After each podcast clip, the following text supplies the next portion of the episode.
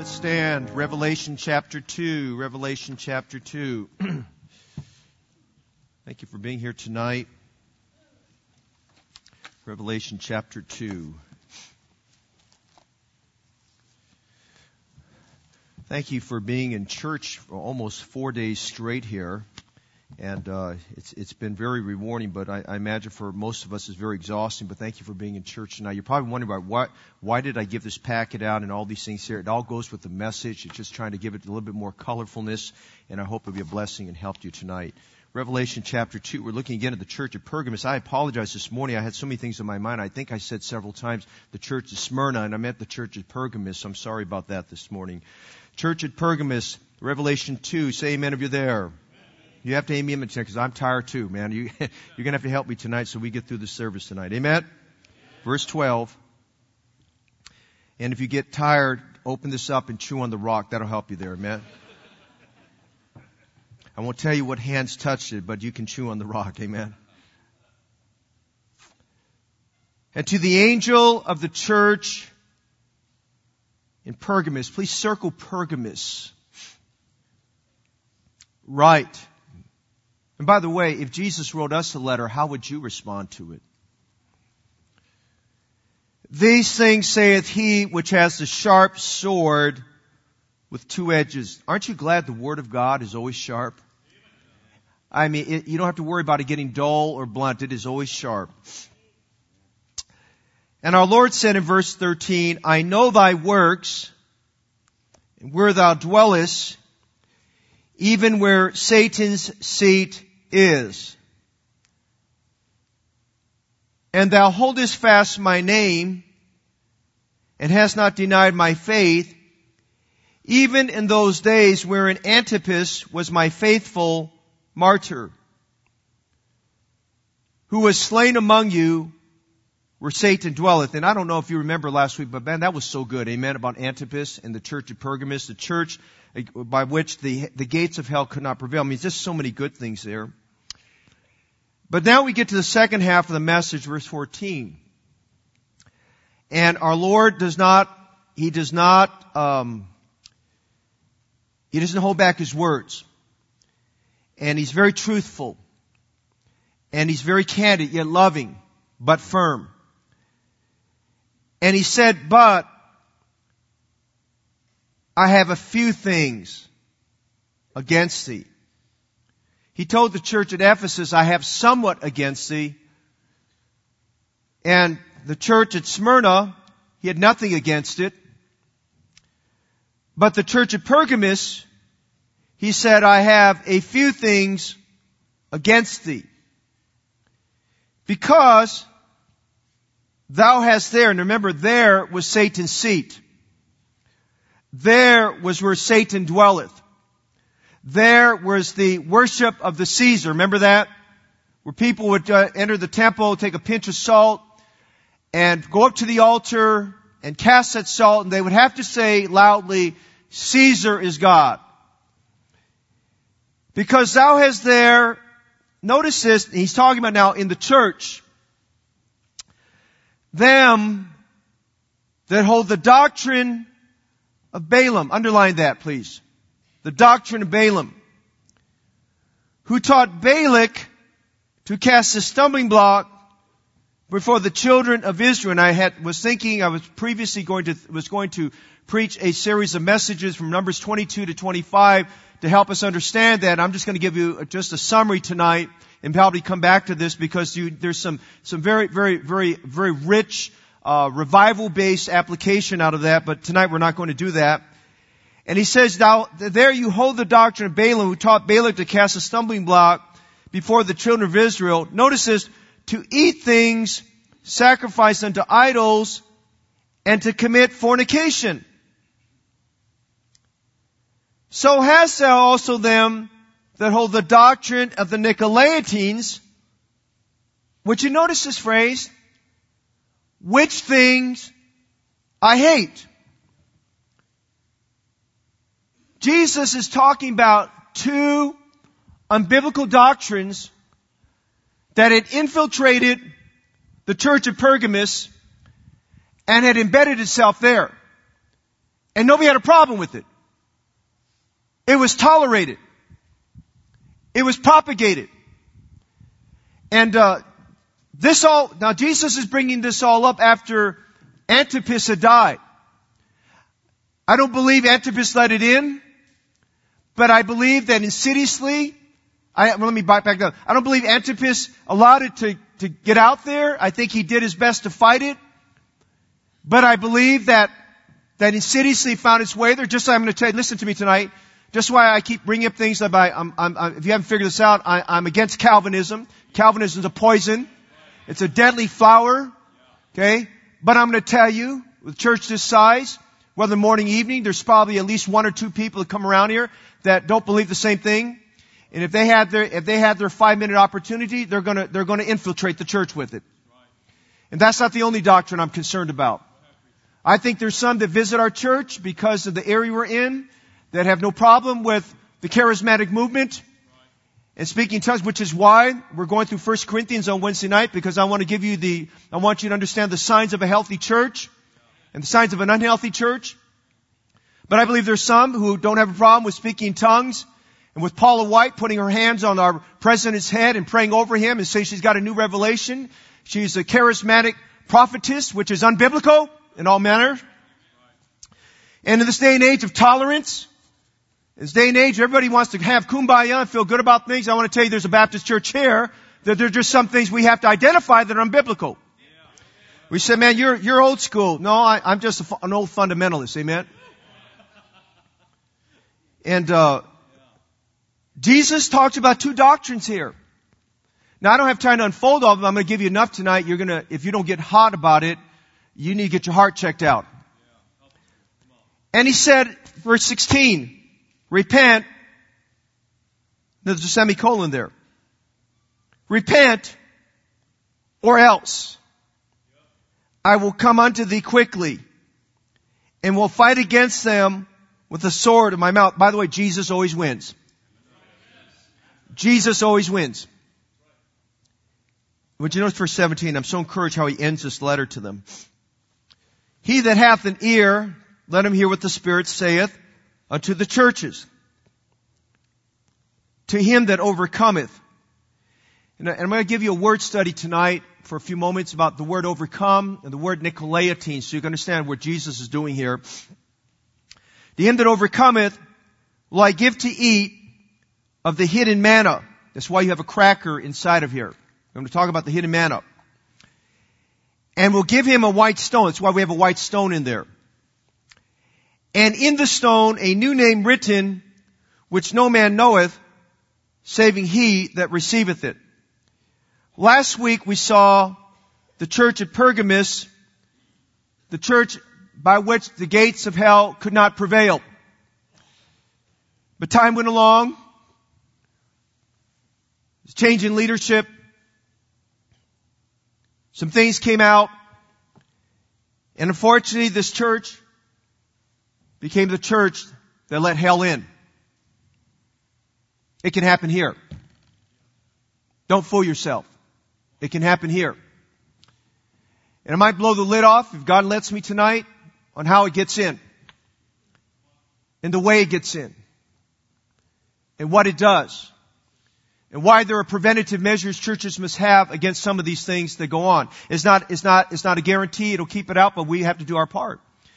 And uh, this this evening, as we we look at this subject, it's kind of a Bible study message this evening. I pray that you just would uh, give your ear to the Lord. And but the Bible says, "He that hath an ear, let's hear tonight." And give your heart to the, give your heart to the Lord, your ear to the preacher tonight, as we look at this subject matter tonight. Father, we ask this evening as we look at this church at Pergamus, and we need to understand what our Lord is saying. That uh, Lord, we humble ourselves before you, and ask that you cleanse us from all filthiness of flesh and superfluity of naughtiness. And I ask you tonight that. Um, Lord, you give us a teachable spirit. And you know, Lord, inside of me and inside of all of us, there's a little bit of a, of a rebellious spirit sometimes. We filter out what we want to hear. And we must, Lord, tonight humble ourselves before you and the Word of God, which is absolute, which is truth, And I pray tonight that you sanctify us through your truth because your word is truth. It is forever settled in heaven. It is perfect, converting the soul. It is sure, making wise the simple. And ask tonight that, Lord, as we humble ourselves before you, that we go away godly Christians, holy Christians, stirred up in our heart and soul as Pastor Howell preached from on Thursday. And resolved in our heart that we want the doctrine of the church to be pure and the hearts of your people to be pure. And our great desire is to lift up Jesus Christ, your Son, and exalt the name of Christ and honor you. Please help me tonight that the words of my mouth would honor you and please you this evening. And that your people be taught, and that you'd feed the flock of God right now. The Bible says to desire the sincere milk of the Word that we may taste and see that the Lord is good. I pray the best way I know how, Lord, tonight I ask that you use me for your glory to help feed your sheep and care for them and tend for them. We'll thank you for this in Jesus' name. Amen. You may be seated. Pergamus was identified as a place where Satan's seat is, or Satan's seat was. The word seat is the word thronos, as we saw last week. Literally means that Satan had established his throne there. And as we saw last week, just by way of review, the reason why it was said that, that Pergamus was the location in the Roman Empire, and there in Asia Minor, where the temple of Asclepius was. Asclepius was the god of medicine, and his symbol is represented by the snake that was coiled around the rod. His temple was covered with slithering snakes that if someone wanted to get healing for some matter, if they would be trustworthy of that, they would go to that temple and they would lay down on the floor and they would allow those slithering snakes and serpents to crawl over them. And they believed with all their minds and hearts that, that, that those snakes had healing powers and if you allowed all those snakes to crawl over you, that you would be healed of your sickness. There were three temples that were there in the city of Pergamus. The ruins still represent that where those temples were. And those temples were there for the, for the worship of the emperor. The city of Pergamus was famous for the worship, for emperor worship. As we said earlier, the people were mandated as they came into the temple to worship, they would stop there on the way in and they would take a pinch of salt. They'd walk up to an altar, they'd cast the salt inside there and they would exclaim with, without any shamedness, they would say, Caesar is God. Many cults and pagans worshipped were there. All of the Roman gods and mythology were worshipped there. Jupiter and Mercury and Venus and Mars and uh, Athena Asclepius, as we mentioned, Dion, Dion, Dionysius, and so forth there. The Magian high priest there, the Magian high priest cult was there, and he was called, he was the first, if you will, that was called Pontifex Maximus, which now has been, tra- been, been transferred down in other ways, which means chief bridge builder. And amazingly, of all things there, in that difficult city, that was overrun by satanic worship and worship of the Caesars, amazingly, someone went there and planted a church. Amen. And someone got a burden in their heart to plant a church there and the church started to grow and souls started to get saved and they were able to have a pastor there. His name was Antipas and Antipas was a disciple of the apostle John and John nurtured him and discipled him and ordained him to the ministry there. Antipas gave his life for the work there. The Bible tells us there that he was one of many martyrs. He was a faithful martyr of God. And this was a, this was a great church when we ended verse 13. It was a great church in terms of what happened. But now we get to verses 14 to 17, and we see our Lord Jesus Christ bringing us some things that candidly he has to tell us. You know, I, I thank God that His Word when you read His Word, there's so many things that encourage our hearts. When we think about just, maybe if nothing else, about the attributes of God. We think about our God, how great He is, just the very name of God. Uh, Elohim incorporates all of the Godhead, incorporates God the Father, God the Son, God the Holy Spirit. And we think about how God reveals himself as Lord in the book of Genesis, starting out there, as he starts out there, the, the word for Lord representing Almighty, uh, God who's Almighty, sovereign over all things. And we see God as the mighty God, and we see the names of God being embellished all throughout scriptures, and the manifestation of God, and all of the names of God representing his, if you would, his, his, his essence, his attributes there. And those are wonderful things. We think about all the names of Jesus Christ, and as we saw today in the morning service, we're just thinking about, uh, about staying upon Jehovah, things of that nature. But at the same time, we, we look at the Word of God and we can't help but realize that God knows us better than we know ourselves. and God has to tell us some things that are hard to swallow. And sometimes God has to give us the cod liver oil that we don't want to, want to swallow there. And He has to give us that bitter pill to help us realize that who we are and what we are. And God wants us to realize that there's nothing that He does not see and there's nothing hidden from God. And He wants us to understand that He wants us to have the victorious Christian life. And the victorious Christian life sometimes uh, results in the Lord telling us some things that we don't want to hear. And you notice here in verses uh, 14, 15, and 16 to 17, our Lord is being forthright, candid, and righteous, and calling out the failures of the church at Pergamos. This evening we want to see the church that let hell in. What you notice in our outline tonight as we look at this study this evening, beginning verse 14, I want you to see first of all the rebuke. I want you to see the rebuke. Now rebuke is when basically when something's wrong, you have to tell that person you're wrong. And our Lord does that here. And unlike the church at Ephesus I mentioned earlier, Jesus tells the church at Ephesus, I have someone against thee. At the church here at Pergamos, he said, I have a few things against thee. And he lists two of them. It's the doctrine of Balaam and the doctrine of the Nicolaitans. And so he talked about these things. Now, before I get to that, I, I want to mention the fact that Jesus was opposed about some things this church had and he was disturbed about some things. And as we see this this evening, the two things that Jesus was disturbed and opposed about were unbiblical doctrines, basically. They were unbiblical doctrines. And I want to talk about doctrine for just a quick moment here, that, that uh, doctrines are, are things that are important. Doctrine tells us how to live. Doctrine tells us what we believe. Doctrine helps us to determine once we know what we believe, how we're supposed to behave ourselves. Now, let me say this to you tonight. I want you to write this down if you can because it's important. Number one, Biblical doctrine is godly. Biblical doctrine is godly. Paul speaks about the doctrine according to godliness. Now, I know we like little devotionals. And I know that we want to be comforted. But I'm going to tell you tonight, the Bible is doctrine. Doctrine is the Word of God. Without doctrine, you don't know what you believe. We have to have a foundation, and that foundation is doctrine. Doctrine is godly. The doctrine according to godliness. Secondly, doctrine is guaranteed. Okay? Doctrine is guaranteed. This means it is settled and established forever. That's why the psalmist said, Thy word, O Lord, is forever established in heaven. It is not to be added to or taken away from. We're not to give our conjecture. We're not to give our interpretation of it. The Bible itself interprets itself better than you and I can do it. Amen? We need to be very careful as we do our studies that you don't listen to the words of commentators and believe the commentator over the Word of God. The best commentary the Word of God is the Word of God itself, okay? The Holy Spirit is your teacher. You need to rely upon the Holy Spirit Spirit. God gives you pastors to help teach you the Word of God and to discern God's Word. And so we must understand biblical doctrine is godly. Biblical doctrine is guaranteed, but listen to me tonight. Biblical doctrine is to be guarded. Biblical churches guard the doctrines of the Word of God. Jude tells us we're to contend for the faith once delivered to the saints. Read your epistles very carefully. Doctrine was to be guarded. Read Acts 20 and Paul's uh, message to the elders there at, at, at, Ephesus they met in Miletus, and he told them that some will rise up among you. He said, wolves in sheep's clothing, they'll rise up among you, trying to draw away disciples on themselves there. So notice these unbiblical doctrines tonight. We're going to do a study here. Number one, the first unbiblical doctrine the Lord speaks of in verse 14 is the doctrine of Balaam. Let's look at it again. He said, but I have a few things against thee, because thou hast there them that hold. And literally the word hold means they, they're holding fast to. They believe. They believe it's gospel. They're fight for it. By the way, would you fight for the Word of God? Amen. Would you fight for the deity of Jesus Christ? Would you fight for the blood atonement? Would you fight for the bodily resurrection?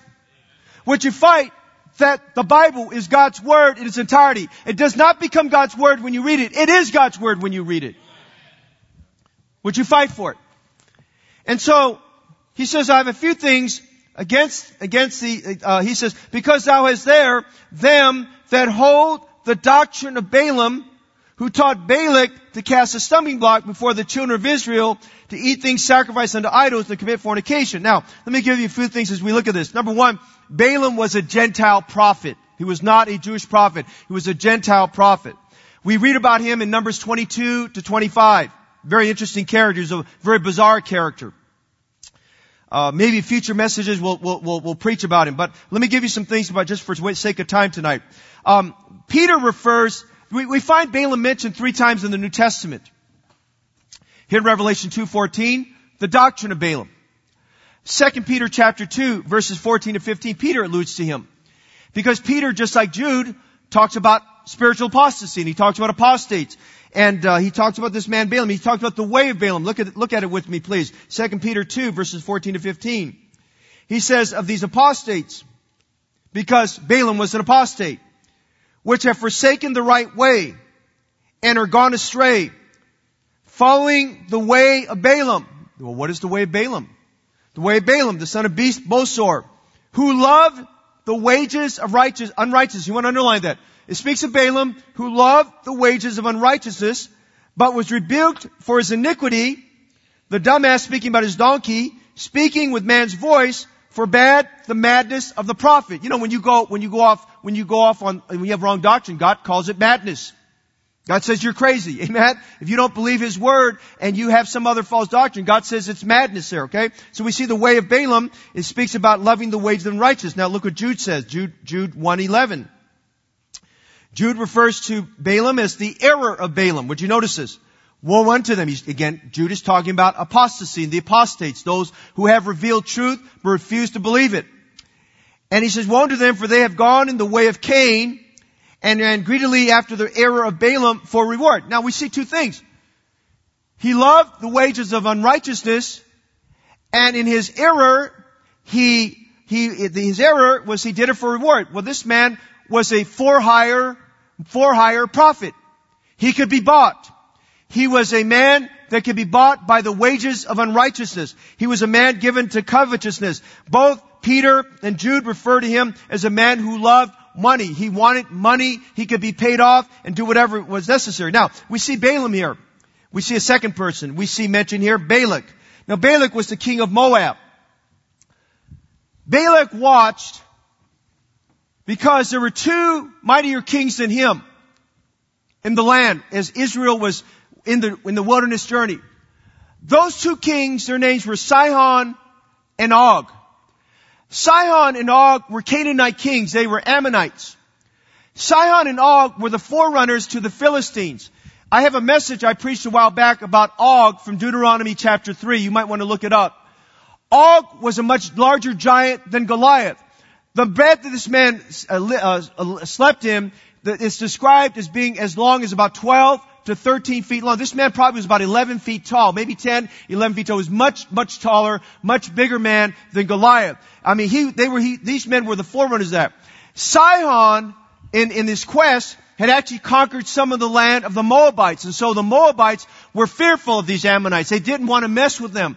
And Israel, as they were trying to make the way, they, they, they reached out to Sihon, they reached out to Og, they said, listen, we need to go through the king's highway, we need to find our way through, we won't mess with you, we won't touch anything, we won't ask you for your money, we won't ask you for your, for money to help us, we won't ask you for your water, we won't ask you for, just let us have our way. And Sihon said no, because they were a very, very big, formidable foe. All of the Ammonites were great giants, they were big men, they were warriors, they were very fearful. The children of Israel, as they were making their way through there, they actually were intimidated by it, and you can read this over there in Numbers where the children of Israel, that God just enabled them and they, without any ado, without any problems, they overcame Sihon and Og. They overcame them decisive victories. You read about one of the great things. And that's why when you read in the Psalms and other places that they defeated Sihon and Og, that was a great victory because nobody had ever beaten Sihon and Og other than that. And so that fear, that fear of Israel was all over the, the countryside there and all over that area. The people were afraid of that. And so Balak sees this and he says, man, if these two greater nations uh, couldn't deal with them, I don't know what I'm going to do.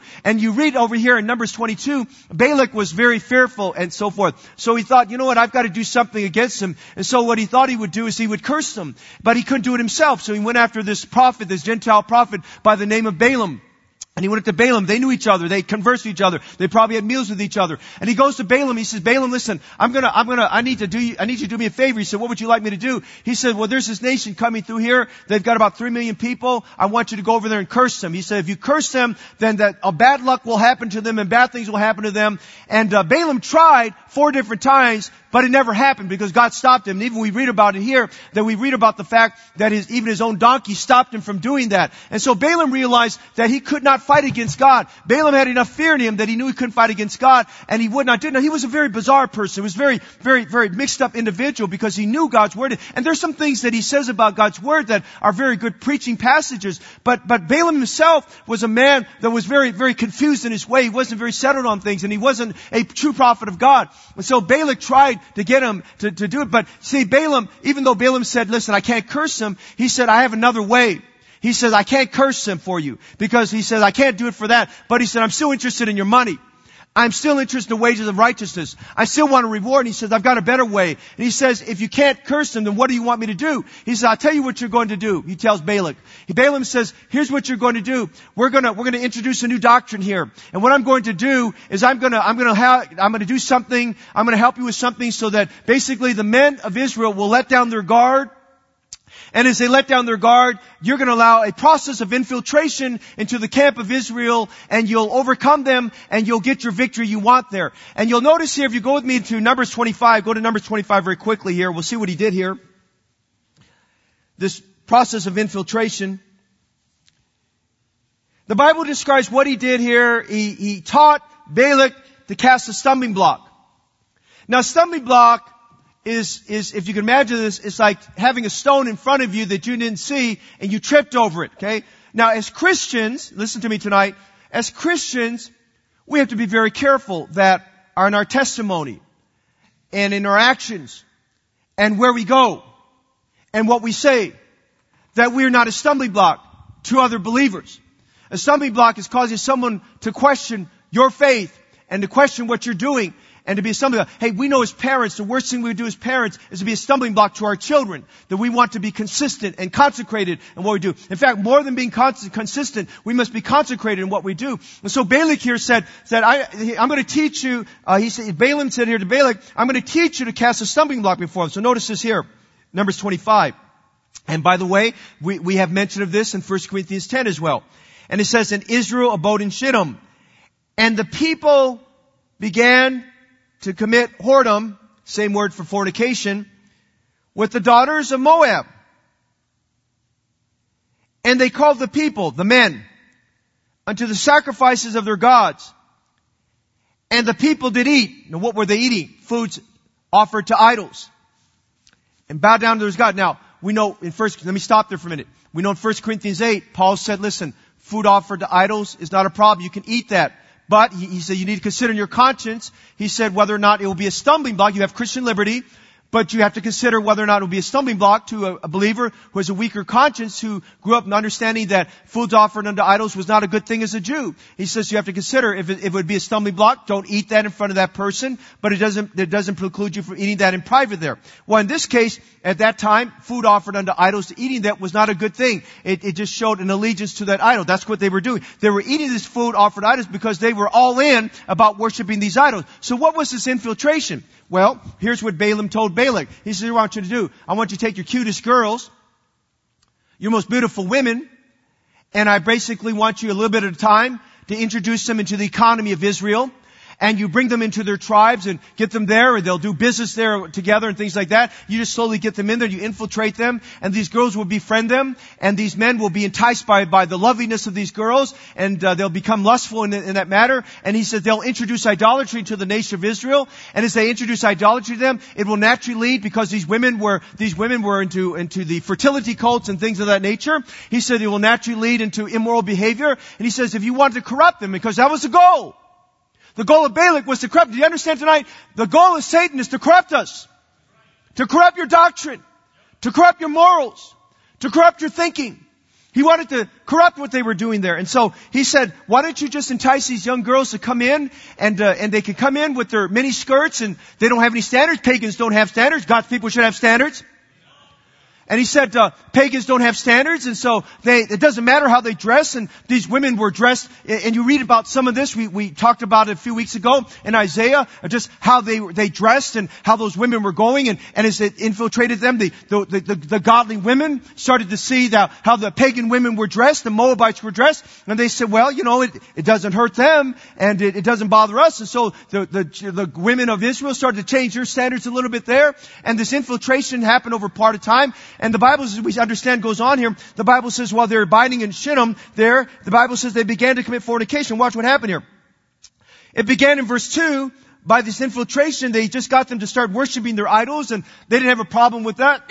And all this was behind the scenes where, where Moses didn't really know what was going on because this was happening inside the tents and in the households of the, of the, of the Israelites there. And, and they were kind of keeping from Moses there because these men didn't want Moses to find out, to find out that they were living double lives and hypocritical lives there. And so they were introducing these women into the, in the mainstream there slowly and this, and then they started noticing that the men were not as diligent about the worship of God and uh, they were there at the ceremonies and feasts but, and the daily sacrifices, but their heart was not really in it because they could tell there was something else more exciting to them. And these men could not wait to run back to their tents and go back there because now they have these girls that they've entertained, these women that had come in, that they were part of mainstream Israel now, and these women had seduced these men because that's, that's the goal of Satan is spiritual seduction. John talks about that in 1 John 2.26. He says some have come in to seduce you in your faith. And so they were being seduced in their thinking and they just came down to realizing, hey, there's nothing wrong with these Moabite girls. Maybe Mo, Mo, uh, maybe Mo, Moses is just too much of an old fundamentalist, and we, we maybe Moses just needs to get with it. He's an older man. He doesn't really realize what's going on here, and so they just got with it. And the Bible says this. Notice verse three.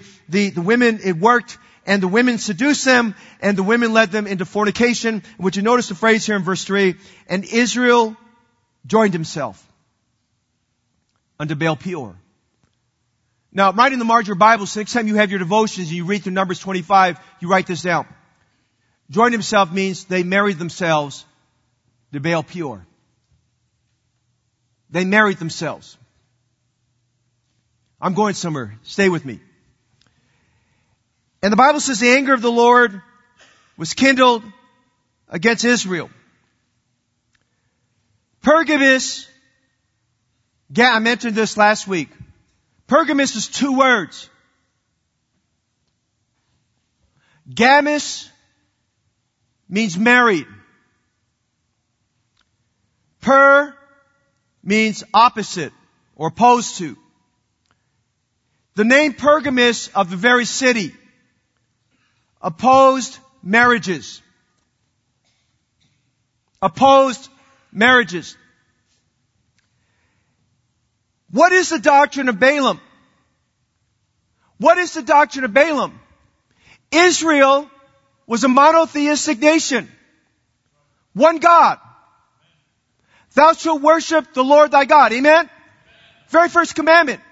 The very first commandment touches the affection of my heart and the worship of my soul to a great God. A God who's unending, who's everlasting, who's holy and true and faithful and all, all of those things. Amen? And Balak cast this stumbling block by introducing pagan worship through the beautiful women of Moab into mainstream Israel to where over a period of time it wasn't a problem. The doctrine of Balaam, listen to me tonight, the doctrine of Balaam is the sin of compromise. The doctrine of Balaam is the sin of compromise. You see, compromise happens everywhere in everything.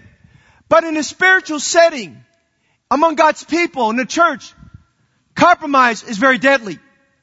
Compromise is the infiltration of the devil into our doctrine, into our practices, and our beliefs. Now I'm going to give you some definitions I gave last week and I preached from Isaiah. Compromise is when we give up something we should not in order to achieve something we don't need. And what I'm referring to there is spiritually. Compromise is giving up something we should not to achieve or to gain something we do not need. Compromise is changing the belief to fix the end result. Compromise is that phrase, the end justifies the means.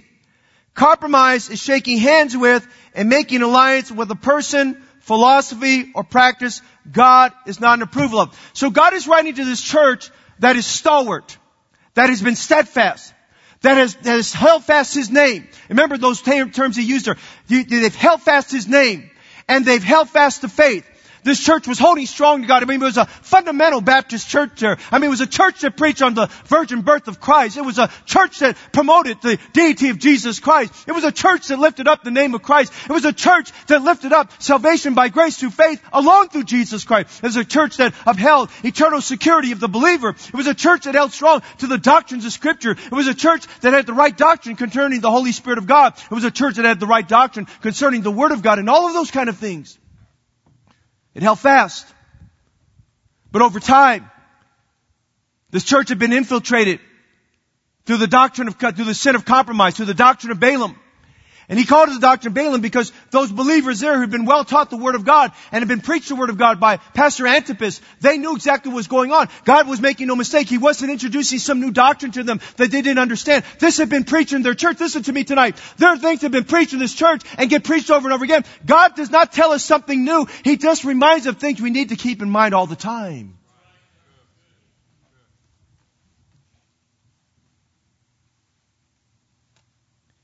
He said, your problem is you're not worshiping Caesar. And your problem is not that you're worshiping Caesar.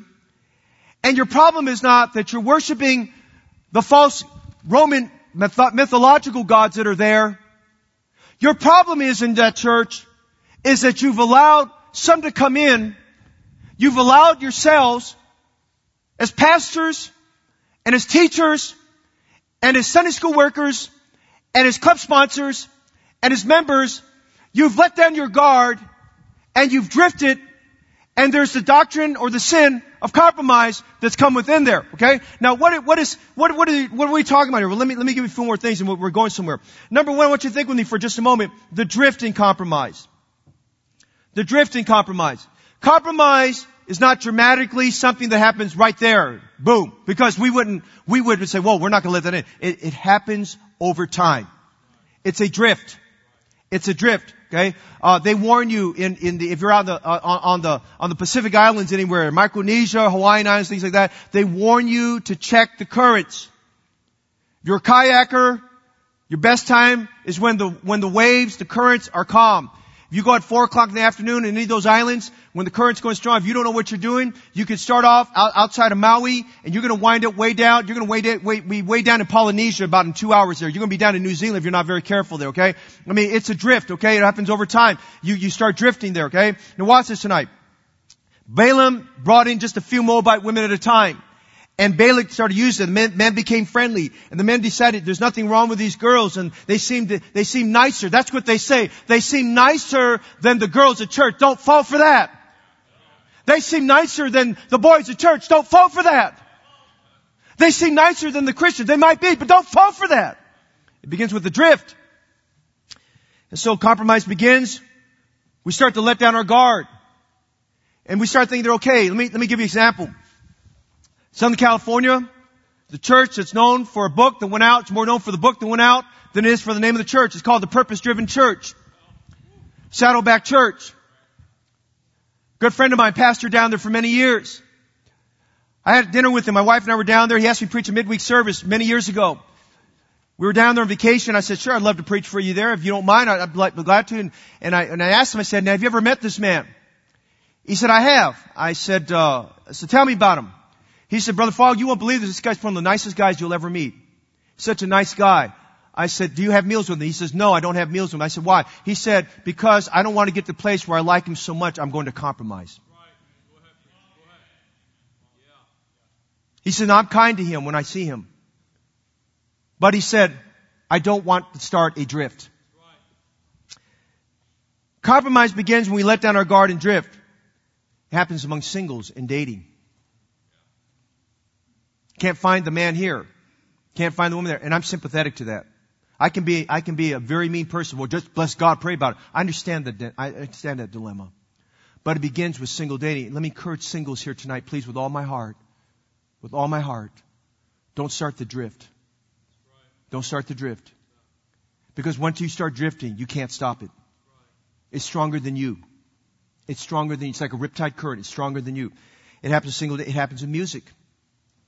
It some music. You know what Pastor Howell did just recently? Part of his new series? He just preached a three-part series on Sunday nights on music. He's, and, and I tell you, I've been in the church. They got good music at First Baptist in Bridgeport.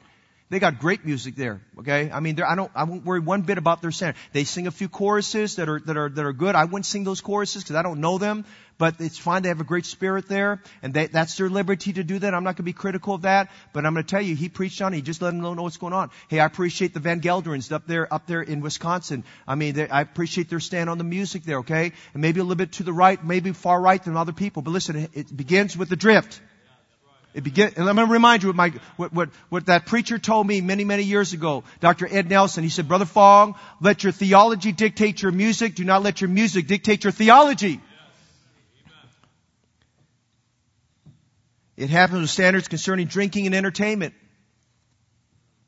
Well, Pastor, you understand? I understand that. When I started out after business school, the first man I had lunch with was a successful real estate man. I was trying to win him as a client. I said, can I buy you, can I buy you a, a, a lunch? My, my mentor said, you know, what, you want to get people, get them for lunch. They'll sit down and talk to you over lunch. I said, okay. And so the man did that and he, and he ordered a glass of wine. He said, would you like some wine? And I said, man, this is my first test here, right? And I said, no thank you, sir. And he kept asking, would you like some? I said, no thank you. I've had many opportunities like that. I've said, no thank you. I had a good friend of mine that was a lawyer. We were, we were involved in a, in a, in a thing many, many years ago. And uh, I thought he was a strong Christian. And we were invited to this thing and I had introduced him to some people. And we were sitting down over dinner and uh, they had just consummated a big deal. And we were sitting down there and uh, they, they ordered some wine. I said, no thank you. And my lawyer friend took the wine. I looked at him. I said, I can't believe you're drinking this stuff, man. And he said, well, it's okay. I do this all the time. And I said, it begin, hey, listen, you take a small sip and it's go from a small sip. You can become a drunkard if you're not careful there. You say, you, you don't know what you're talking I do know what I'm talking about. I've seen it. It happens in business. It happens in travel where success, where success is more important than your family. It happens with our money. You stay around business long enough, they'll tell you that's a gray area. There are no gray areas with the Word of God. It's either black or white. And it happens with doctrine. It happens with doctrine. I'm not, I'm not, I'm just gonna tell you, okay? You're, you're stuck with me for a while here because I'm not gonna let the doctrine drift. It's not going to drift here, okay? Now you're getting a little upset about that. I can see some red faces right now. It is not going to drift. Now you can drift, but the doctrine here is not going to drift, okay? It's not going to drift, alright? Now there's a drift. Secondly, there's a dilution. How do you become watered down? Because you drifted. I mean, Antipas died for the Word of God. When pushed to the corner, how much do you really believe God's Word? Are you just going to stand there and let the pastor take, take the sword or are you going to take a sword too? I'm just, you know, there's a dilution. When you, when you're deluded, listen to me tonight. When, when there's a drift, and there's a dilution, you don't have the same fire you had before. And so, tendon slacks off, sowing slacks off, involvement slacks off, sacrifice slacks off, everything's diluted. And so, we look at this and the doctrine of Balaam is an objectional marriage. Okay, hey, listen now, watch, watch, watch this, because everybody knew this back in the first century. Here's what James said about this. You adulterers and adulteresses, know ye not that friendship with the world is enmity with God? He knew what he's talking about. That's what's going on here. That's what's going on here at the church of Pergamus there. Okay? Now watch, we're not done yet, okay? This church now, over a couple years, had morphed. Instead of being the church in the world, listen, the world was in the church. That's what was happening. That's because of the drift. There's a drift, there's a dilution, there's a danger. Compromise leads to other sins. Notice what happens here. Thou hast, thou, thou hast there them that hold. Now, before they held fast his name, and before they held fast the faith, but now there were some that are holding the doctrine of Balaam.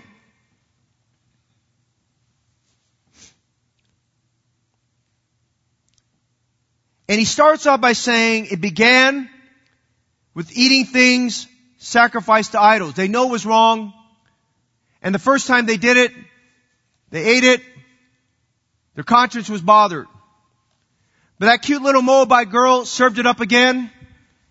Second time his conscience wasn't bothered. Third time the cute little Moabite girl served it up another one. Didn't bother him. His conscience became hardened. That's what happens with this, okay? It becomes hardened. And so you get used to it and you get used to that, that, you get used to that contemporary beat. And you get used to that contemporary sound. And you drift and so you try to find a Baptist church that's gone that way, but my problem with the Baptist church gone the way, they don't go far enough so the people that have a hungry appetite, they have a carnal appetite, they wind up leaving that contemporary Baptist church and they go all the way into a church out there in the world that's basically a worldly church. It doesn't even look like a church there for all that matters. And so watch what happens. At least other sins. Watch what happens. To eat things sacrificed unto idols and to commit fornication. Watch what happens here. When the drift occurs, and we let down the standards, you become loosey-goosey about your morals. Three weeks ago, I got a message that listed off a particular church group and their so-called clergy. The Bay Area alone, which incorporates, you know, a lot of cities here, 300 clergy. And real close to us, just around the corner on the Welling, they've had two of them that were pedophiles. They've circulated from there, between there and Fremont. When you drift, when you drift, other things drift too. You let down that guard. Now, I'm going to go somewhere with this in a moment when we get to Doctrine of Laetines, but it leads to other, other sins. Israel committed fornication. There was a lot of things that happened there. And we know from our Bible that, that basically one of the things that's going on today again that happened back in the 90s is they, they take the grace of God as Titus speaks about and they turn it into lasciviousness. They say that the grace of God, you're, you're, you're, you're, you're, you're too, you're, you're too stuck on yourself and so they say you need more grace about things. What they're really saying, they, they believe and teach that grace gives them a license to sin. Grace does not give you a license to sin. Grace is our teacher. For the grace of God that bring us salvation teaches us that denying ungodliness and worldly lust, that we should live soberly, godly, and righteously in this present world. The grace of God does not lead you into sin. The grace of God leads you to Jesus. It leads you to Jesus, okay? That's a false doctrine that's promulgated by the contemporary church that has now infiltrated young Baptists, young Baptists, so-called young fundamentalists who are not fundamentalists. Gehazi compromised when he chose the garments and silver over God and the Savior. Demas compromised when he forsook Paul, loving this present world. So we look at tonight the doctrine of Balaam is the doctrine of compromise. But second, I want you, we'll go a little further. Let's go a little bit deeper. Now remember, Jesus, Jesus has to tell him some hard things here, okay? And he says, not only that, notice verse 15, the second doctrine, because this is the rebuke. So, hast thou also them that hold the doctrine of the Nicolaitans, which thing I hate. And what in the world it's the doctrine of the Nicolaitans. Now, look at John, uh, what John said in verse 6 of the same chapter. The church at Ephesus, he speaks about them that were there, that were practicing the deeds of the Nicolaitans. We get to Pergamus, 95, 96 AD, it's now a full-blown doctrine. Now doctrine is something we believe and we teach and we live out through our practices. The word Nicolaitan is two words. You want to write this down. It's two words, the word Nikos and the word Laos. Nikos, please remember this, and we find this, the word Nikos or Nike used quite often in the book of First John. Means to conquer, it means to conquer.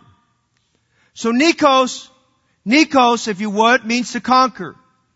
But the word laos is where we get our word laity or speaking about the layman.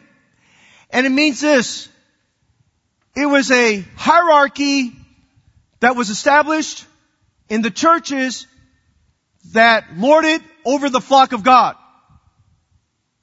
It was a hierarchy system, a hierarchical system that was established that was, that was unfolding, you might say was evolving. It was unfolding there during that time that even Jesus himself made mention of. It began with the Pharisees and it, it's in every religious system if it's not very careful, where in a religious system there is a, there is a quest for authoritarianism in power by those in charge where they basically conquer the wills and the minds and the thinking of those that they're supposed to be leading. And so, I want you to go with me to Matthew 23. Don't even look in your notes. I want you to go to Matthew 23 for a moment. And in Matthew 23, we have one of the strongest messages throughout the Bible. Matthew 23, you're familiar with it, is Jesus' message against the Pharisees. And man, I'm telling you, he hated Phariseeism. Amen? And he hated hypocrites. And man, he let it rip. I mean, he let it rip there, boy. I mean, you, you don't hear too many messages on, on, on Matthew 23 because it's tough. It's really hard. I mean, you, I'd probably lose half the church if I preach that tonight, okay? I'd probably lose half the church. I mean, half the church is already gone. They're afraid of the coronavirus or something there. I don't know what's going on there, okay? And, um, these Pharisees, even though he didn't call it that, these Pharisees were practicing the doctrine of the Nicolaitans. It's in churches. Notice what he says here in verse 8. And be not ye called rabbi, for one is your master, even Christ, and all ye are brethren. And call no man your father upon the earth. For one is your father, capital F, which is in heaven. Neither be ye called masters, for it is your master, even Christ. Nicolaitans, the doctrine of the Nicolaitans is the exaltation of man as God. Man is equal to God. And in the doctrine of the Laodiceans, you want to write this down because it's probably none of your notes. It establishes an elaborate hierarchy. It violates the priesthood of the believer, which I want you to understand tonight. That's why we're Baptists. That's why we're Baptists. Because in the acrostic for Baptists, one of our key tenets that's found in the Bible is the priesthood of the believer. What that means is this for those you new to this. The priesthood of the believer means I can go directly to God. I don't need to go through a man. Do you understand what I'm saying? Say amen. Okay. Say amen like a Baptist. Amen. I don't need to go through a man. Okay. I'm not Father Fong. Don't get happy about that, okay? I'm not Father Fong, okay? And some of my good Catholic friends that get saved, they say, oh Father. I said, no, no, don't call me Father. I, you know what, let me tell you something. I appreciate the spirit of Brother Sam Davison and, and the good folks there at Heartland Baptist Bible College, mainly Southwest Baptist Church. Nobody is doctor there. Nobody's, nobody's this, it's brother, brother Sam and brother Jason and so forth. And, and I, and I respect that over there. I don't want you doing that over here. I think you need to have the, some sense of respect and things, not just because of the nature of the Bay Area, but they know what's talking about. And Jesus knew long before all this was going to unfold, just the mindset of people there. So, this doctrine of the Laotines, now it's unfolding now. Remember now, it's a doctrine now. It's unfolding. It's not full blown yet. It gets full blown in the fourth century. I'm going to give you some history here. It gets full blown in the fourth century. It violates the priesthood of the believer. It removes Jesus Christ as the mediator between God and man. It honors man over God. It leads to man worship. And by the way, in Pergamus, that was nothing new, right? Right? Caesar's God. Caesar's God. I mean, it was nothing new to them. They, they believed that. And uh, so there was nothing new. And so here's what happens. It removes accountability. The leader has no accountability. And the spiritual leader is so above everyone in the church, he cannot be held in question for unbiblical doctrine, immoral behavior, and taking advantage of the people. Now remember, what led to that was the doctrine of Balaam. He didn't say, I'm against the doctrine of Laodiceans first. He said, I'm against the doctrine of Balaam first. And what happened here was that they let it slip on their doctrine where they just, there was a lessening of things, there was a dilution of the Christian faith there, and the standards of holiness, which is what the premise, the separation is all about.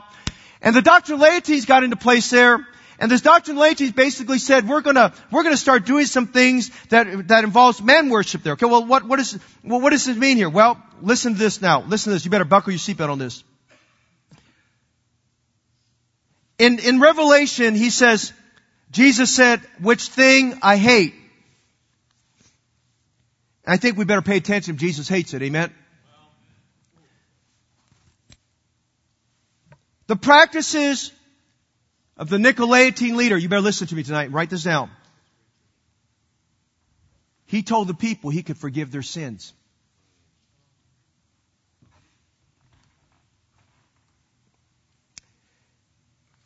People had to pray through him. He alone had the power to determine who could be excommunicated and given damnation and hell.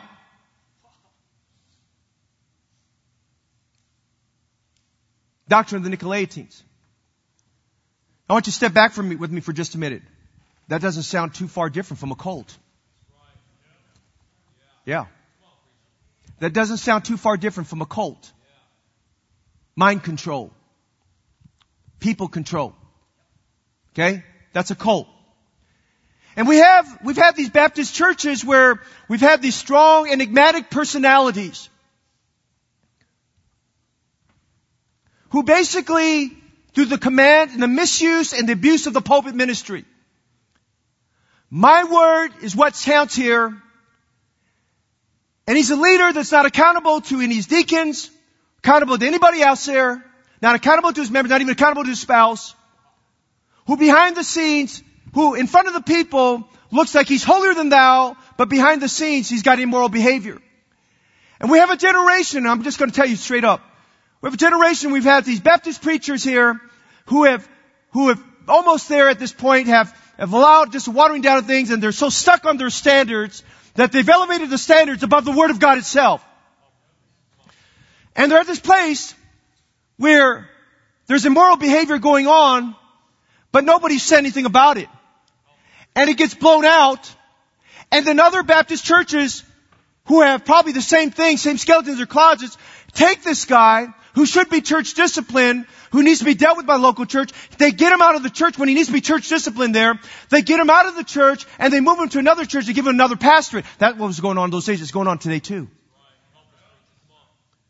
And if you read Paul Chappell's book, The Road Ahead, he deals with that whole section there about the importance of accountability and that whistleblowers should not be shamed for what's going on there and we're not taking from the sectors but realizing that it's blown over. And I'm going to tell you, there's one I preached in a certain place where I thought this man was clear and clean and then a few weeks later, and I even took a picture and I tweeted it and said, thank God for this man and for this, this ministry. And, and I really thought he was okay there. And he just, we spent some time in the office. I thought, man, this guy's got a great heart for God. And then to find out, it, it blew, it, it, it just blew out. The church he was at before all this, the church he was at, he'd messed with a minor and had been swept under the carpet and nobody dealt with it until the new pastor came in and this person came back, who was a minor at that time. Now she's an adult woman. She came in and told the pastor what was going on. He did a full-blown investigation. He, I, I think if it was me, I would have turned it over to the police first let them do it. He did a full-blown investigation on this and he just got into this thing probably a little bit more than he probably should have. And he got into it and exposed it and he called it out and the same church this man was working in, they didn't expose it, they didn't deal with it and they shuffled him from there to another part of the country and he went there and he was at this other part of the country. They're about, just about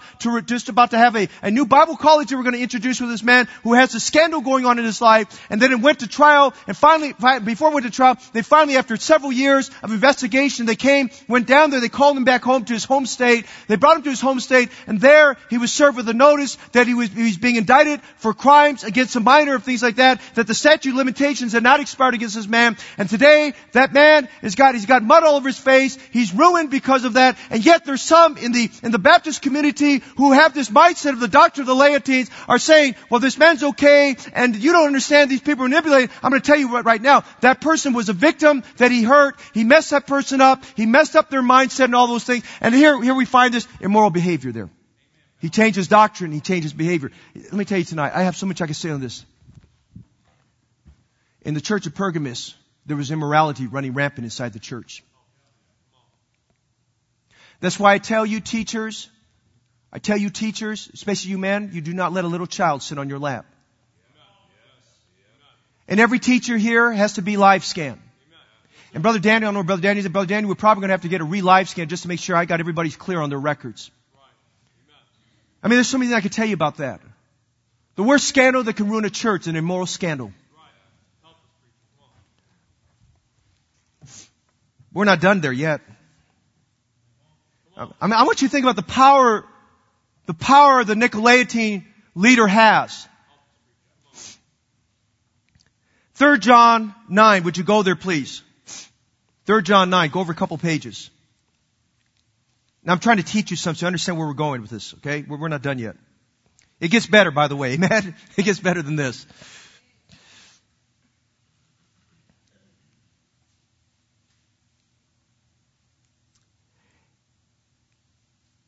And the Lord said to John in 3 John 9, I wrote unto the church, but Diotrephes, who loveth to have the preeminence among them, receiveth us not.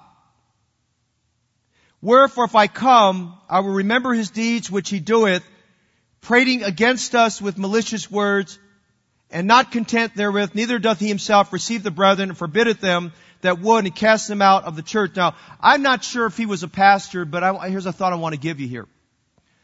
When I read this, and I get into, into the study of this, Diotrephes was practicing the doctrine of the, of the Laotines, the Nicolaitans. Do you know what his name means? You know what his name means? No, it's worse than that, brother. Nourished by Jupiter. His very name means nourished by Jupiter. The city of Pergamus was rampant with gods named after all the gods of Roman mythology. His actual name was the original name for Jupiter, Jove. Nourished by Jove. If you've heard the English say, by Jove, that's, that's probably a bad term to use. If you've ever used it, don't use it. Amen. Now watch what happens here. Jesus tells this church about the doctrine of the Nicolaitans. They knew what he was talking about. A man that could, who propped himself up that he could forgive the people of their sins, that they had to pray through him, that he had all authority in them, even to creating fear in the people. They couldn't do anything without kissing his hand and seeking his favor and his approval on things of that nature, and having the power to, to say that he had the power to excommunicate and even to, to, to, to declare a damnation for a person so to hell. Fast forward with me, this is all going on in the Roman Empire. Are you with me tonight? This is all going on in the Roman Empire. It's 95 AD. 95 AD. Fast forward with me to 312 AD. 312 AD, we have a man by the name of Constantine. Constantine had been exposed to Christianity. The Roman Empire had laid waste to the Christian movement. The Roman Empire had slaughtered a lot of our forefathers, a lot of our, all, the brothers and sisters. They had slaughtered them. They, they put them in the Colosseums and fed them to the lions. I mean, they did all these atrocities to our, to our Baptist forefathers there. In 312 AD, Constantine, who is now one of the Caesars, now he's in the lineage of the Caesars, and he's familiar with the Christians, and he's at this battle called the Battle of Maxentius, and it was a battle over a bridge. And he made this statement to, listen to me tonight. He made a statement to one of his generals. He said, if I win this battle, I will become a Christian. And they say before they engaged in battle for this bridge at Maxentius, that he looked up in the sky and he saw this symbol and basically he saw these words in Latin that basically said to him, you're going to conquer. That's what it said. You're going to conquer. And Constantine won the battle. And as he won the battle, he got up and made a great public speech. Listen to me tonight. You can find this in world history. He made this big public speech and he said this, I want everyone to know that I declare myself a Christian. Well, there was no regeneration by faith through Jesus Christ. There was no regeneration of the Holy Spirit of God. He wasn't born again by the incorruptible seed of the Word of God. He just declared himself a Christian. He was an unconverted, unbaptized, so-called Christian. But because he was the emperor, Because he was the emperor and because people were used to the phrase, the emperor is God, Caesar is God, he now had just sent some ripple waves throughout all of Rome. And now he sent these ripple waves through, and you have to remember back in those days that all these cults and these pagan practices and the priests of all these false religions, the priests of Jupiter and Mercury and Mars and Dionysius and Athena and Asclepius and all these, they were on the payroll of Rome. They were being paid for this. And so these priests are very quickly thinking, what do we do? What do we do? We're going to be out of a job. We're going to be killed. So quickly they got, they got wind of what was going on. And all of them did the same thing. They taught out the Christians. They said, hey, I want you to baptize me. They sought out, they didn't seek out Baptist churches like ours. They sought out weak, believers because at the time. There were compromising churches and one of the battles if you read if you read about the trail of blood the great battle we had in those early days of the church was the battle for proper proper mode of baptism. And there were some churches there at that time that were practicing alien modes of baptism. They were doing sprinkling and baby baptism things like that. There's only one kind of baptism the bible says and that baptism is baptism by immersion and so they found these compromising churches that were baptizing babies and baptizing by sprinkling. And they said, would you baptize me? And so these priests came on and they were sprinkled or had water poured on them. And all of a sudden now they are converted Christians. Listen, there was no regeneration of their heart. And all of a sudden we see there's, there's this marrying of the state and the so-called church. Well, let me fast forward a few years later. A few years later, you know this from history, there was the Council of Nicaea, Nicaea. In 325 AD, there was the Council of Nicaea. The Council of Nicaea they, they brought together to declare, to talk about the doctrines of the faith, the deity of Jesus Christ and the virgin birth and what they believed and they wanted to establish a creed of things there. And there were the, the true Christians, the true believers, if you would, the true Baptists did not attend this thing. The true Baptists did not have participation in this stuff there, but there were those who did. And here comes Constantine. Constantine coming down in the glitter, in his gold and his wonderful garments there and people bowing to him and he's uniting all these things together and this is all coming together there. There's this compromises going on. And they're recognizing him, and he's the one, if you watch this, he's the one who now is established, he's taken this a step further. He's taken this doctrine of the Nicolaitans, and basically, if you would, he's kind of the emperor of this whole thing, and people came to him to ask him what he thought about this because they were afraid to cross him. And so, some things are unfolding right now, because in these temples, these temples that they worship these false gods, these temples are now being converted, and they call them churches. They call them churches. And the idols that they had there in those shells, and those idols they had in those caves, and those idols they had there that had pagan names assigned them like Jupiter and Mercurius and things like that, they now are taking the names of martyrs and the names of believers like Peter, and they're saying, okay, uh, the Bible uses a word called saint, we're not going to call him Jupiter anymore, we're going to call him Saint Peter. And Constantine is going to establish a hierarchy which says, of men who basically say, I can forgive your sins. And I can declare and determine your damnation to hell, or I'll excommunicate you from this church. And basically was one way, decided by that. The Bible was not the authority, Constantine was the authority. Listen, when Constantine died, he asked for someone to come and pour water on him to baptize him, to wash away sins. Water does not wash away your sins. The blood of Jesus Christ washes away your sins. And so what does Jesus say here? Look back at Revelation. He said this church, he saw what was, he knew what was coming down. That the doctrine of Balaam, the doctrine of the Nicolaitans. And Jesus said, which thing I hate. Let me tell you tonight, I'm almost done. Jesus hates false doctrine. Jesus hates man worship. Jesus hates a religion, a belief system where man thinks he's God. Jesus hates immoral behavior in the church. That's what he's saying there. Now we see the rebuke. As we close tonight, I want you to see the remedy. That's the good part. Amen?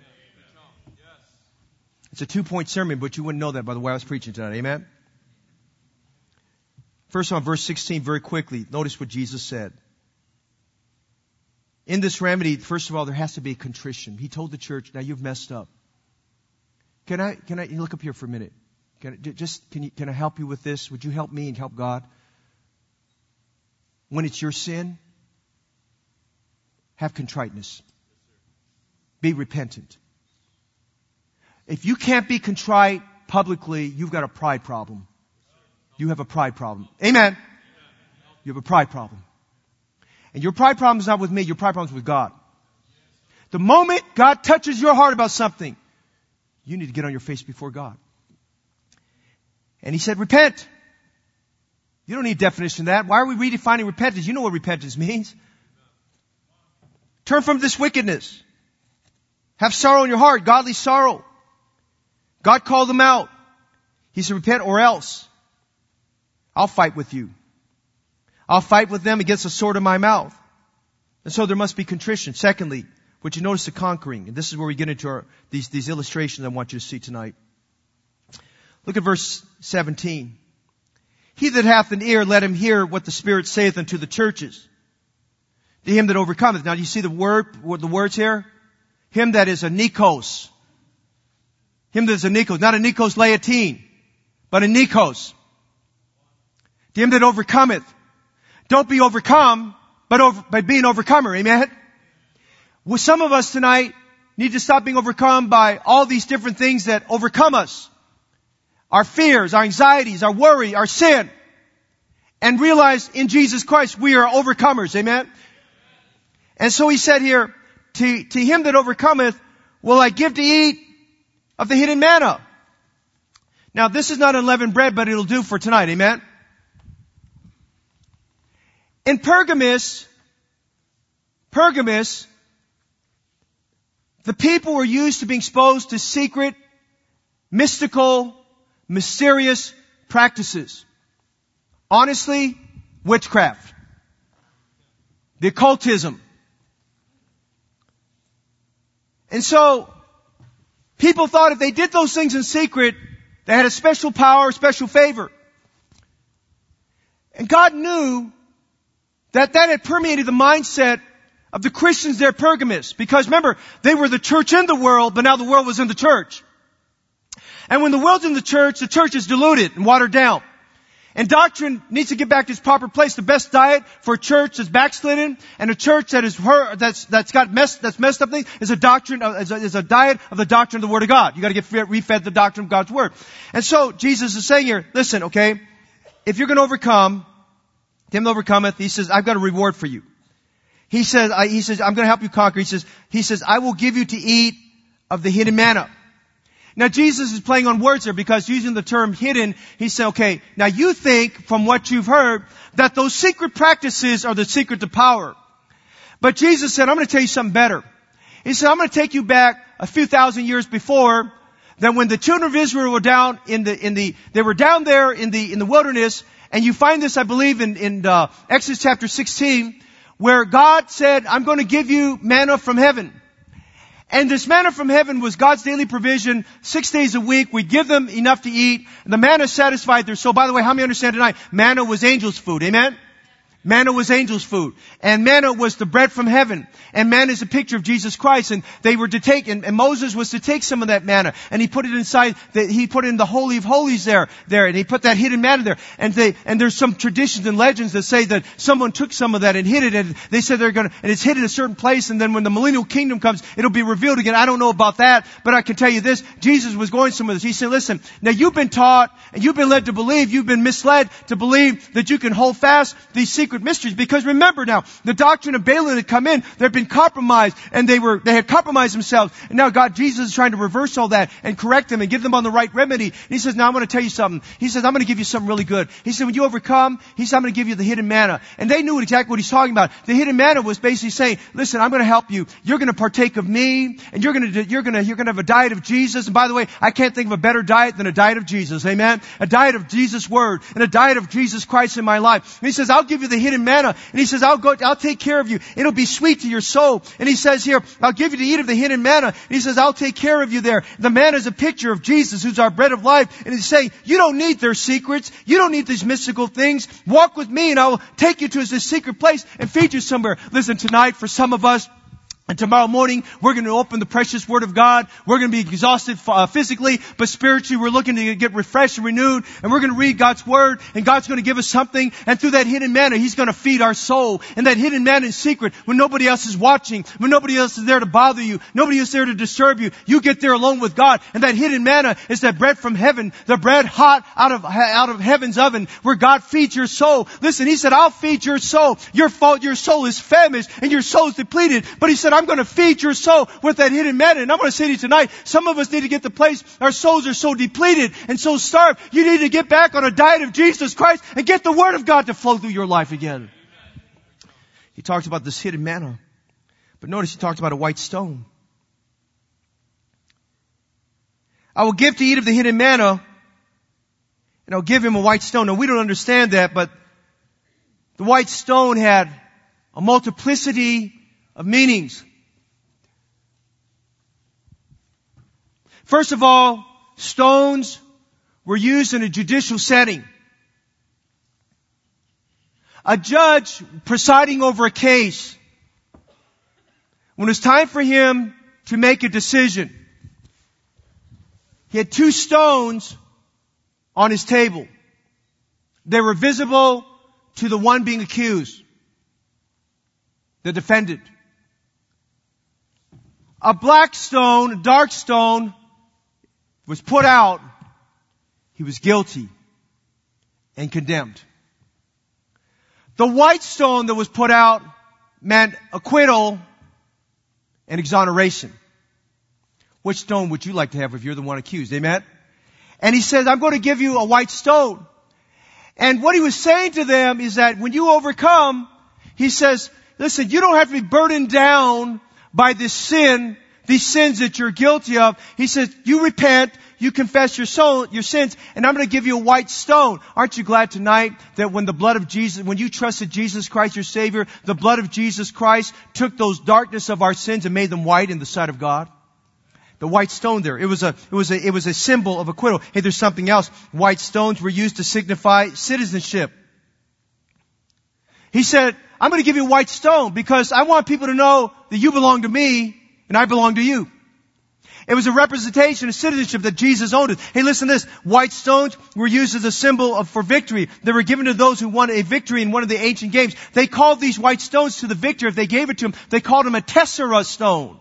And this tessera stone would have two initials on it. The initials would be SP. SP stood for Sparta, Spartacus, a Spectacus. And it basically meant that his valor had been proven beyond all doubt. Hey, our Lord says this, listen, it's hard to be a Christian, I understand that. It takes some courage to be a godly Christian. But he says, if you overcome, if you, if you throw out this doctrine of Balaam, and you throw out this doctrine of the Nicolaitans, and you stop this compromise, and you stop this immoral behavior, and you stop this worldliness, and you stop this living, he said, listen, you've overcome that. He says, I'm going to give you a, a white stone to symbolize that you're a conqueror, that you're a victor over those things. I mean, I'm saying to you tonight, when we look at this white stone, Jesus is telling us through all of this that He loves us and He's concerned for us and He wants us to be on victory's side and He wants us to conquer and overcome and not to be conquered by those things. But listen, a stone, a white stone had something else. A white stone was a symbol of friendship. Two friends would take the white stone and they'd break it in half. One would take one stone, one half, the other would take the other half.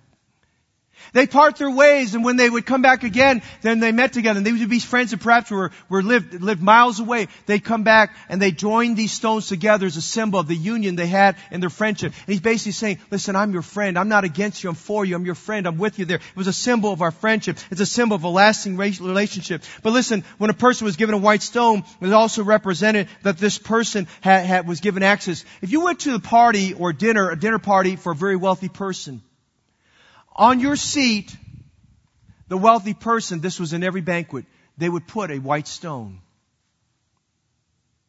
And the white stone represented that that man thought well enough of you, that host of the party thought well enough to you. With that white stone, listen to this. You have access to every room in that home. Aren't you glad tonight, to the white stone of Jesus Christ, we have access to the prayer room of heaven? Access to God access to God. Listen, when those believers heard that, that was such an encouragement to them about this white stone. Then he says something else, and we're almost done. Would you notice this in verse, verse, verse 17?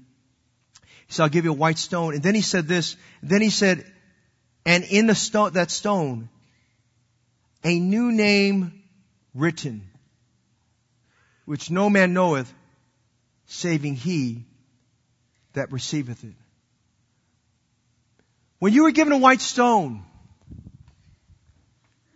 you a message would be written on it.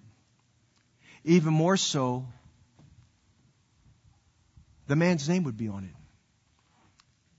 And it was a beautiful picture of relationship and friendship and intimacy. And when somebody important gave you the white stone with a new name, it meant this. I want to be so close to you. I want you to be my best friend.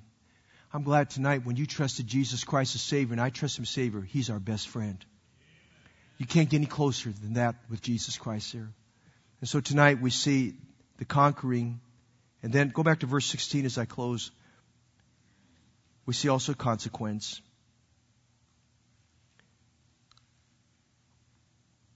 He said, Repent, or else I will come unto thee quickly, and will fight against them with the sword of my mouth. Now, Jesus either fights for us, or he's going to fight against us. I'd rather have him fight for me. Amen? Churches that are not true to him lose their biblical authority. They have no biblical authority. Churches that don't hold up the doctrine and all compromise to get in, they'll lose their authority. And for some of the teacher meetings coming up, I'm going to identify for you some things I've been very bothered about for a long time, where we've just let some things slip. And they're not doctrinal things, but I'll give you example one tonight. I'm just going to give you one, and I'm done. We have this distinction, and I'm certain uh, in a lot of Baptist churches, this distinction of this one service mentality that's throughout our world. They come from a church model where they only meet one hour a week, if even that, or a church model where there's all this singing and things going on. I'm not against that. That goes on for 35 minutes straight and special music that comes up where the people get up and it's more of an entertainment than it is edification. And the so-called speaker or pastor gets up and, he, and, if, if it's a good Sunday, you get a 15 minute message. And that's what people want. That's what people want.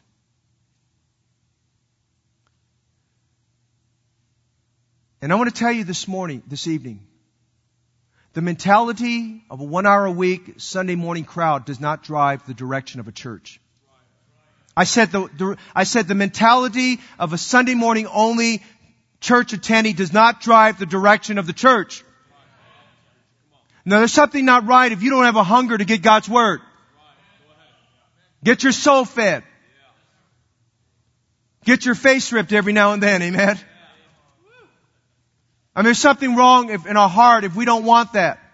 Language should not be an excuse. Brother Reyes and Mona, okay, Mona doesn't speak, doesn't speak that much English, and Hermana Alvarez, one of our great Christians here, they have to listen to translate. It's being translated right now by Brother Eugene. They are, that is, language is not an excuse. Brother Kenny Lay, one of my good friends in church, he's, his, his, his, he struggles with my English. I struggle with my English, okay? And, uh, and, and you know what? He comes even when there's no translation and he figures it out, but he loves God. Language is not an excuse. If I'm in a foreign country and I don't understand it, I'm going to find a way, because God put me there, I'm going to find a way to get edified no matter what. It'll be hard. I understand that. But we're not going to have a church trying to grow and go somewhere for God where Sunday morning only mentality, one hour a week mentality is going to drive the church. Not going to happen here. And don't you let some of you getting tired and weary and you're wondering why can't we be like that church and that church? Let me tell you, don't let, don't let the weaker ones drive you. You're the strong one. Pull them up. Parents, your teenagers object to coming to church. They squirm in their seats. They fall asleep. They do all those things. That's a maturity thing. That's also carnality. But I'm going to tell you, you don't let your teenagers drive what your conviction should be about church. And teachers, you ought to be bothering your heart. I'm bothering my heart. I bother with this every Sunday of the people who are not in church. Now, there's sickness. Uh, there's a lot of sickness right now, and I understand that. But I'm not going to let this coronavirus thing affect our church. That's why I made the public statement today. We're, we're going to we're going to we're going to have to enforce some uh, you know safety and healthy things, to, and we should, and we need to do that thing because it's the right thing to do. But I'm not going to let that scare the church off. So tonight, the church at Pergamus was a church that let hell in, but was a church that Jesus still loved. And he said, He that has an ear, let him hear what the Spirit saith. He gives us two things tonight. Would you leave with this? Get the hidden manna. Get all of Jesus you can. Amen. Get that hidden manna. The secret things belong to the Lord our God. There is a God in heaven that revealeth secrets. Secondly, he promises a white stone to him who overcometh. Think of the access with that stone. Think of the intimacy through that stone. Think of the acquittal through that stone. That white stone had great, great symbolic meaning to the people there. So I gave this to you tonight that you remember that white stone and the hidden manna. That's Jesus Christ. You know what, tonight? That was a hard message. But I want to end with this. We have a great God. We have a great God. We have a good God, a loving God, and He loves us. Thank you for being here tonight. Thank you for letting God take His word, help you understand how all this unfolds. Why? Because He wants to draw us to Himself, to be closer to Him. Tonight, would you find your place at the old fashioned altar and say, God, I want that hidden manna? And say, God, Maybe I need the white stone of acquittal. I'm not saved. I need the white stone of acquittal. He'll give it to you tonight. And I want the white stone of friendship. And I want the white stone of the victor. But you get it. Now don't let whatever it is overcome you. He says to him that overcometh. You be an overcomer tonight because you have a God who gives you the power and the ability.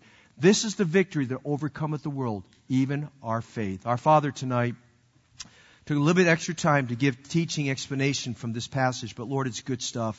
It's good. It's the Word of God. And Lord, we come this evening with a repentant spirit and heart that, Lord, you would, you would just have your way in this church. And uh, God, that we'd live for you. I, I really pray tonight you deliver us.